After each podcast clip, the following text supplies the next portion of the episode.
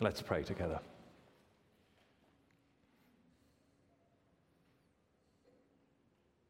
Our Father, we pray that you would help us to see wonderful things in your word today, that you would open our hearts to receive the message of this scripture, the message you have for each one of us. We ask in Jesus' name. Amen. Well, if you have good news to share, how do you go about sharing it?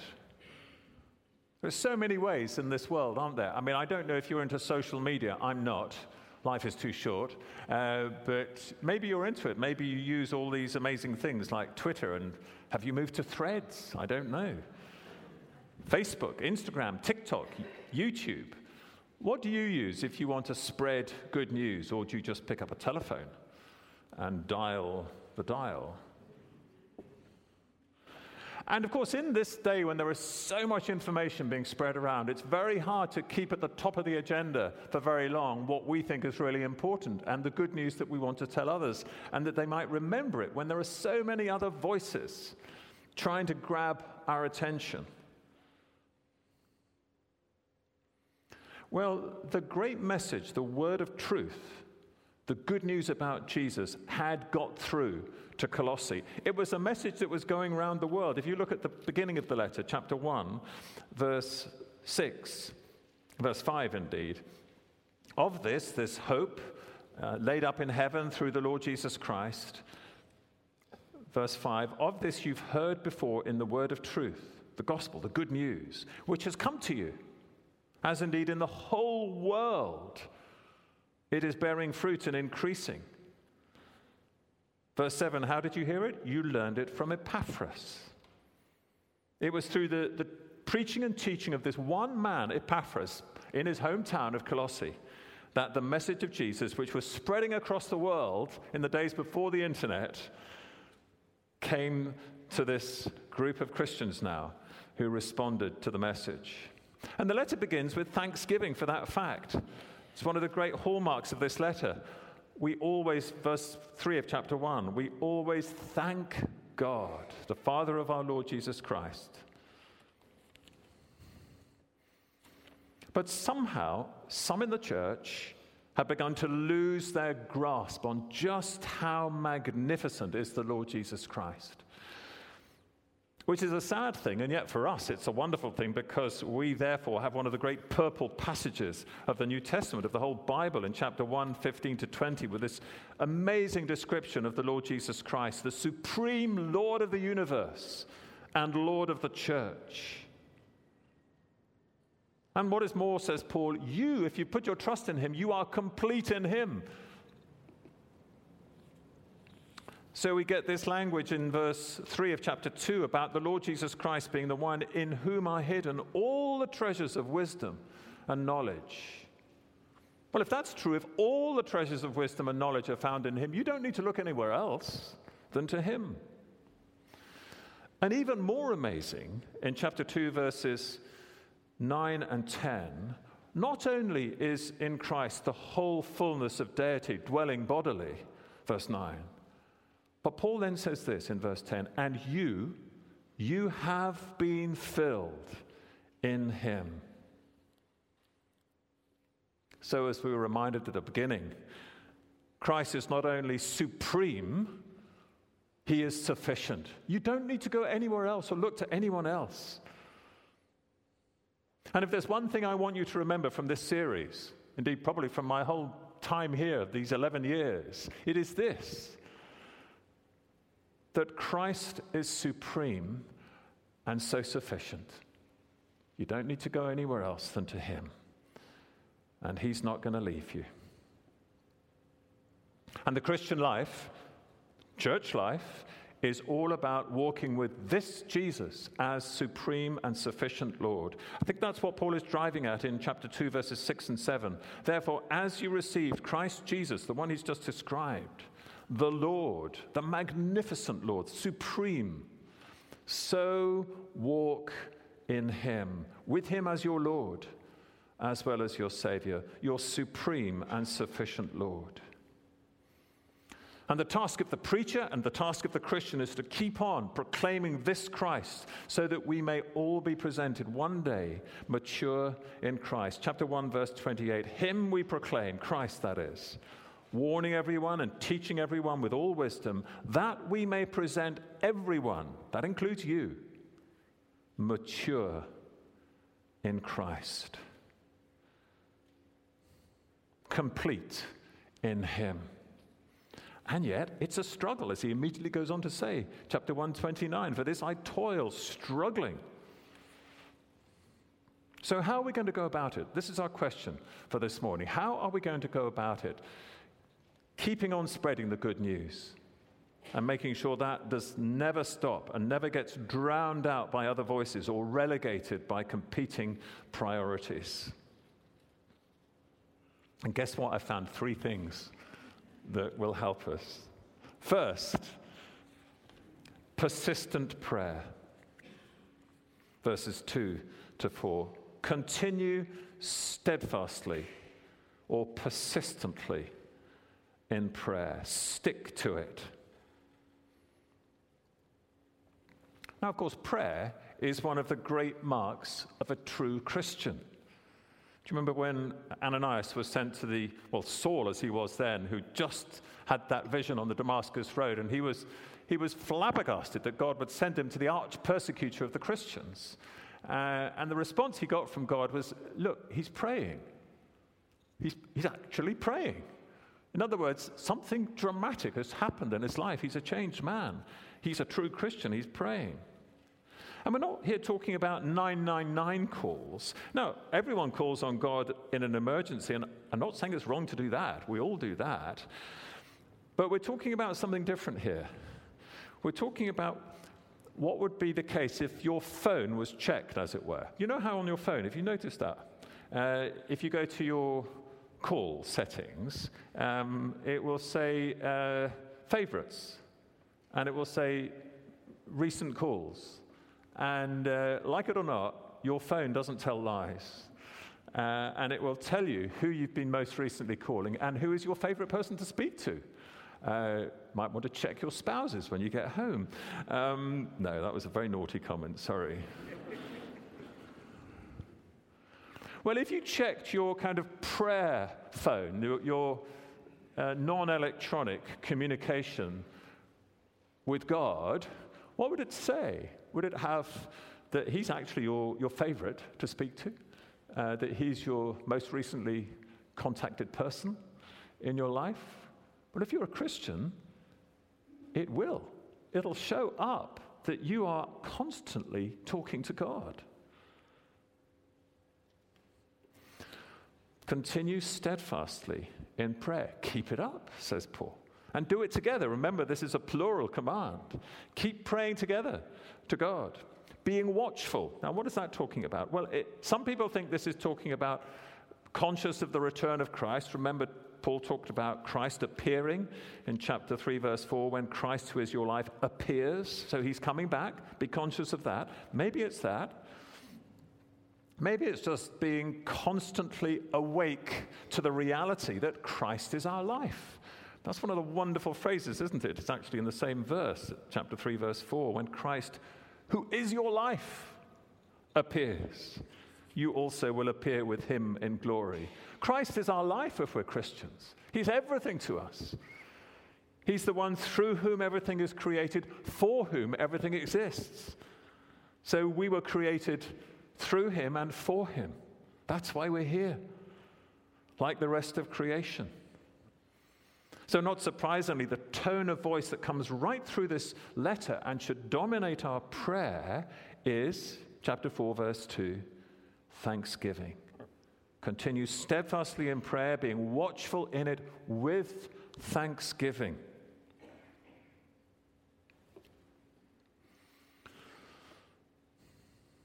Thanksgiving that God has revealed himself to us through the Lord Jesus Christ. Yes, even to you and to me. That he has procured full forgiveness and a glorious future. Christ in us, the hope of glory. This world is not, as it is, is not the end of the story. continue steadfastly in prayer. But Paul has a particular focus that he wants the Colossians to have in their praying. Do you see that in verse 3? At the same time, pray also for us that God may open to us a door for the word. It's a very simple picture, isn't it? A door opening that you can go through. A door for the word, the, the message of the Lord Jesus Christ to go through. Here it is to declare the mystery or the revelation now of Christ, on account of which Paul says, I'm in prison that I may make it clear which is how I ought to speak. Paul wants his readers, he wants the Colossian Christians to pray for him. Well, who is the us? Well, do you see? Go back to the beginning of the letter. Who is the we? Chapter 1, verse 1. It's Paul, an apostle of Christ Jesus, and Timothy, our brother. Timothy was the, if you like, the first appointed pastor. He wasn't an apostle, just a pastor. But he was doing, as pastors should, the work of an evangelist alongside his pastoral work and his teaching and preaching. So Paul is saying, please pray for us, for Timothy and for me, that there would be opportunities, that God would open doors, that there would be openness, that God would open hearts, probably is implied by the same phrase to open to us a door for the word. Opportunities and openness.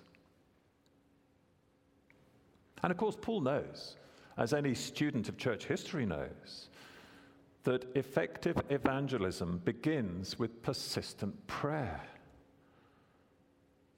That a prayerless church will be a fruitless church. Every great move of God in history has been preceded and accompanied by persistent prayer. It's been encouraging to see recently the prayer gathering, a solid core, slowly growing. Now, I know not everyone can make Thursday nights. I'm not wanting to make you feel guilty if you don't come along, but I'm, I'm wanting to encourage you to be part of a group that prays. It's hard work praying, as we'll see later. Remember, Epaphras was struggling in his prayers. Well, we all struggle in our prayers because it's work and it's hard work and it's a spiritual battle. So, how much better it is when we pray with others. It doesn't have to be at the prayer gathering, though, come if you can. But try to find others in the church that you can pray with on a regular basis to join you in the struggle to pray and to be steadfast and persistent in prayer. Now, one of the helpful things I think to note here is that Paul is praying particularly for himself and Timothy to have this opportunity and to speak clearly as he ought to speak. Incidentally, it's one of the, for me, it's always one of the greatest compliments. I'm not fishing for a compliment here, but I'm just saying that when someone says to me at the door, that, that was really clear, I take that as a huge compliment because I look at verse 4 and Paul's saying that I may make it clear, which is how I ought to speak. So if it's not clear, something's gone wrong. So pray that your preachers are clear as they ought to be. But one of the things that I think it's really helpful here is to realize that Paul is praying for himself and for Timothy, or asking them to pray for himself and for Timothy, because not all of us are called to preach. In fact, only some of us are called to preach. But we are all called to pray. The revelation of God in Christ has been given to us in history. He came 2,000 years ago. It's been recorded for us in Scripture, but it must be spoken by God's servants if people's minds are to be open to the truth. So every time a sermon is preached and Christ is presented, it should be an eye opener. There should be people whose eyes are opening as they realize, oh, this is, this is a revelation for me. Even at your stage of life, you may be quite young, you may be very old, you may be somewhere in between, but this is a message for you. And there was that day in Colossae when Epaphras came along and they were taught by him and they understood the truth through his preaching. And for each of us here who's a believer, there was an Epaphras in our life. There was someone who came along.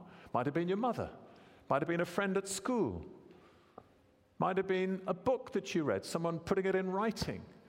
And God used that to open your eyes to the truth about the Lord Jesus. But it's not everyone who's called to do the preaching.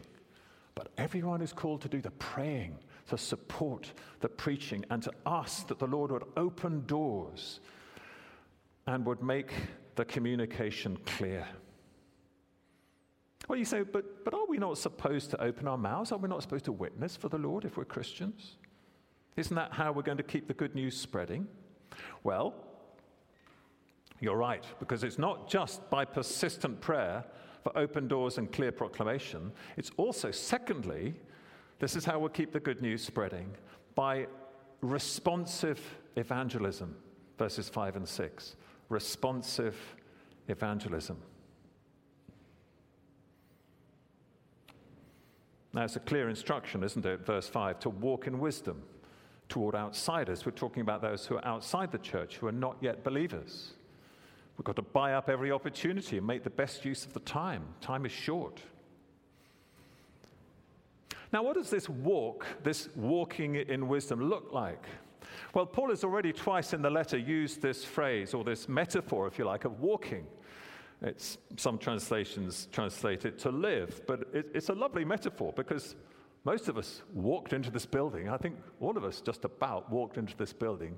We walk all the time, it's a very natural thing. It's how we go about living. Uh, we do a lot of walking. And so Paul is saying, Well, how are you going to walk? I want you to walk, chapter 1, verse 10, worthy of the Lord, fully pleasing to him, bearing fruit in every good work and increasing in the knowledge of God. A Christian will be noticeable by their going about doing good works, like Jesus was noticeable. He was a man who went around doing good. So every Christian should be marked as someone who just goes around doing good at every opportunity. That's how they walk. They walk also, chapter 2, verse 6, in Christ with Him as their Lord. So every area of their lives is subject to His rule and authority. We saw that last time, didn't we? Family life, singleness, marriage, work, all under His authority. So there'll be a consistency to our life an integrity. So the people who see us in the home on a Saturday, just pottering around, or out on a Saturday evening, or at work on a Monday, won't be surprised if they also see us at church on a Sunday. They won't think, What? What are they doing at church?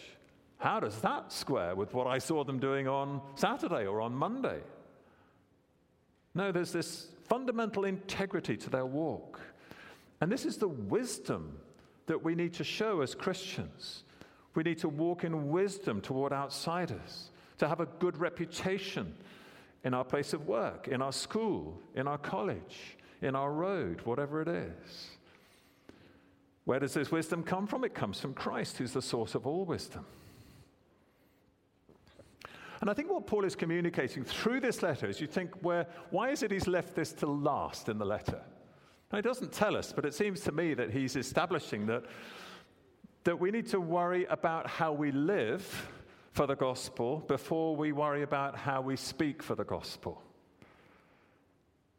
Our sharing of the gospel has to be on a good foundation of a life that is transparently walking with the Lord. So, what about sharing the gospel then? Well, look at verse 6. Let your speech always be gracious, seasoned with salt, so that you may know how you ought to answer each person. See, when you go about speaking something about the gospel, it should be based on a speech that is always gracious. In other words, the way that words come out of our mouth, if you like, should fit in with or match the word gracious, that there should be something gracious about how we speak as Christians. Let your speech always be gracious. Well, what does that look like? Well, flick back to chapter 3, verse 12. Surely it's things like this, isn't it? Put on as God's chosen ones, holy and beloved, compassionate hearts, kindness, humility, meekness, and patience that out of our mouths come words that are kind and compassionate and humble and patient. And back to chapter 4, verse, verse 6. also season with salt. Now, that's an interesting one, isn't it? I, I, I don't know about you, but uh, I used to put a lot of salt on my food uh, when I was a kid until I met Joe, and she told me I was putting far too much on my food. So there was already salt in the food, so don't put any more in. Um, so I'm sure I've been much healthier ever since then. Um, but you do need flavoring in your food, don't you? And I think the idea of seasoned with salt is this idea that, that our language should, there should be something interesting in how we speak as Christians. We shouldn't be, if I could put it this way, really boring. That we should add flavor to conversation because we say something that comes from a Christian perspective. That we, are trying to make people think, not in a high handed or a condescending way.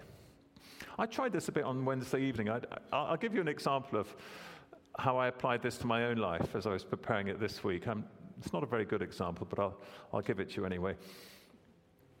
On Wednesday evening, I was playing tennis, um, and uh, serving was someone who was completely new to the club, never met them in my life before. And my partner, my tennis partner and I, they served the first serve, and I thought it was just out. My eyesight's not the best, but I thought it was just out. My partner, tennis partner thought the same. So we called, I hit it into the net, we called it out, and waited for the second serve. The server says, uh, No, that, that, that was okay. We said, Well, we thought it was out, so why don't you just play two? You know, have another first serve. And then he said a line which I shall never forget. He said, I've been playing tennis for many years, and that was in. It's a great line, isn't it? Uh, well, I, I just, I instantly grinned, and I couldn't wipe the grin off my face for about three games, I think it was. Um, but I did, I said, oh, Lord, please help me to keep my mouth shut, not to say anything. So I found the grace to say nothing and I also decided, I, this was a newcomer to the club, that I would be as friendly as I possibly could. And I volunteered to partner them in a later social game and you know, was as chatty as I could, found, about, found out about them, etc. Later in the evening, I was sitting, we were having drinks at the end, and, and my partner in that game raised this comment that I shall never forget. And I responded by saying, and this is where I said, Lord, please help me to say something something Christian here, um, rather than all the sort of wisecracks I thought of at the time. Uh, and I just, well, I thought it was just a great opportunity to exercise some self control. Now, was that salty speech? Was that gracious? I hope it was. But it's just little things like that that we need to be constantly on the alert and responding to the situation.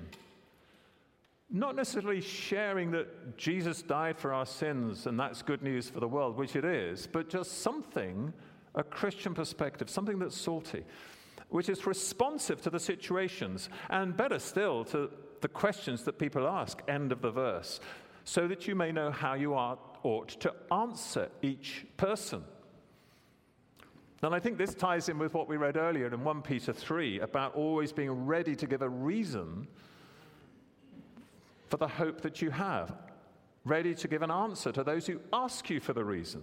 So that constant readiness, it is a responsive thing, and yet it is a gospel thing. I came across this quote from, from Dick Lucas, who I used to work for many years ago, which I think is superb. So I'm just going to read you a quote on this verse. Yes, there is a responsibility to speak but it is responsive evangelism. Guess where I got my, my heading from? That the typical Christian must look for rather than direct evangelism opportunities. It's not a question of better technique, it's simply knowing how to answer people. That is to say, to respond to the questions of others rather than initiate conversations on leading topics. Christians are to accept openings rather than make them. But this is emphatically not to sound the retreat. Paul evidently believes that opportunities for response and explanation are to be found everywhere, for everyone is looking to discover answers about life and its meanings. It's obvious what strain this removes from conscientious Christians. The pressure to raise certain topics and reach certain people can make it difficult to live or talk normally. In any case, we go to the office to work, not to evangelize. But by being ready and willing to respond, the way is open to a more serene and successful approach to each day's opportunities.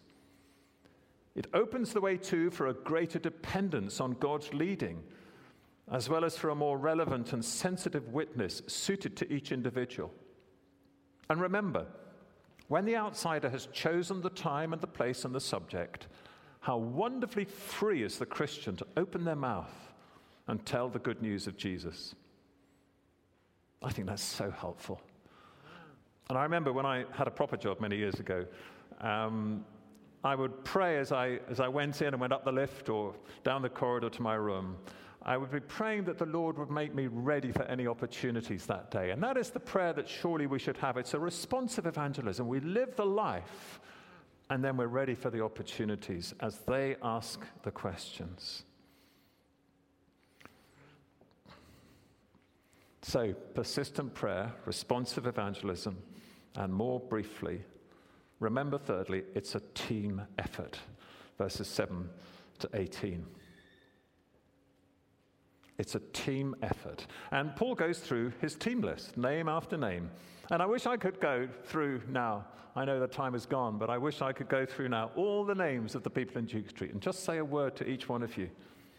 Maybe of appreciation or of encouragement. Look, for example, at how Paul describes Tychicus. It's a great name, isn't it? Beloved brother, faith, this is verse 7. Beloved brother, faithful minister, fellow servant in the Lord. Now, I find the name Simon easier to pronounce than Tychicus. And I want to say thank you to Simon, because these last nine years, Simon has been alongside me, a beloved brother, a faithful minister, and a fellow servant in the Lord. I thank God for Simon, and I ask you to pray for him as he steps up into this new role, that God would encourage his heart, and may you encourage his heart too. There's also wonderful words for Mark in verse 10. Now, if you know the story of Mark, and if you've ever read the Acts of the Apostle, you'll know that there was a moment, it's about 12 years before wrote, Paul wrote this letter when he and Barnabas had a sharp disagreement about Mark. Paul felt that Mark had completely let the side down, had abandoned ship right in the middle of an important voyage, as it were. And so he and Barnabas went their separate ways, and Paul was not prepared to work with Mark for a number of years, it seems. But here, look at what he says in verse 10. I've sent you instructions about Mark. If he comes to you, be very cautious about him. Is that what he says? No. He says, welcome him. Isn't that a wonderful restoration of a brother who did make probably a, a complete hash of it at one stage? Pulled out, didn't pull his weight, and yet Paul is willing to have him back in. So maybe there's someone you know in the church that you feel has really let the side down, but it's years now. Well, have that same spirit of gentleness and welcoming back. And be intentional in encouraging others, bringing comfort, verse 11. And keep wrestling in prayer. Epaphras, of course, was the one who, in, the language that we would use today, he planted the church. Verse 12. He's a servant of Christ Jesus, always struggling on your behalf in his prayers, wrestling literally in his prayers, that you may stand mature and fully assured in the will of God. And of course, the will of God in Colossians, we know, is, is not talking about individual guidance so much as the, the grand strategy of God to save the world through the Lord Jesus Christ. So, if you're worried about your future and what's going to happen and what you're going to be doing in a few weeks or months' time, uh, I'm tempted to that. Um, don't because it's very clear what God's will is for the world. His will is to save his people through the Lord Jesus Christ. And what we need to do is order our lives in the light of that. His will is that we all become mature in Christ, fully assured, filled with the fullness of God. And this affects everything our character, our career, our family, our singleness, our marriage, our school, our college, our work, our so called retirement. And this revelation about who Jesus is and why he's come is, is wonderful news for the world. It's good news, and we want it to keep spreading, don't we? So we pray persistently for open doors and clear proclamation, ever thankful that God opened our hearts to receive this message. We seek to live wisely and evangelize responsively, always ready to give a reason for our hope to anyone who asks. And we work as a team, sticking together, encouraging one another's hearts, wrestling in prayer for one another, that each of us might live our lives in the light of the magnificent Lord Jesus Christ, who is our life, who is our hope, supreme and sufficient. And this is how we're going to keep the good news spreading. Let's pray.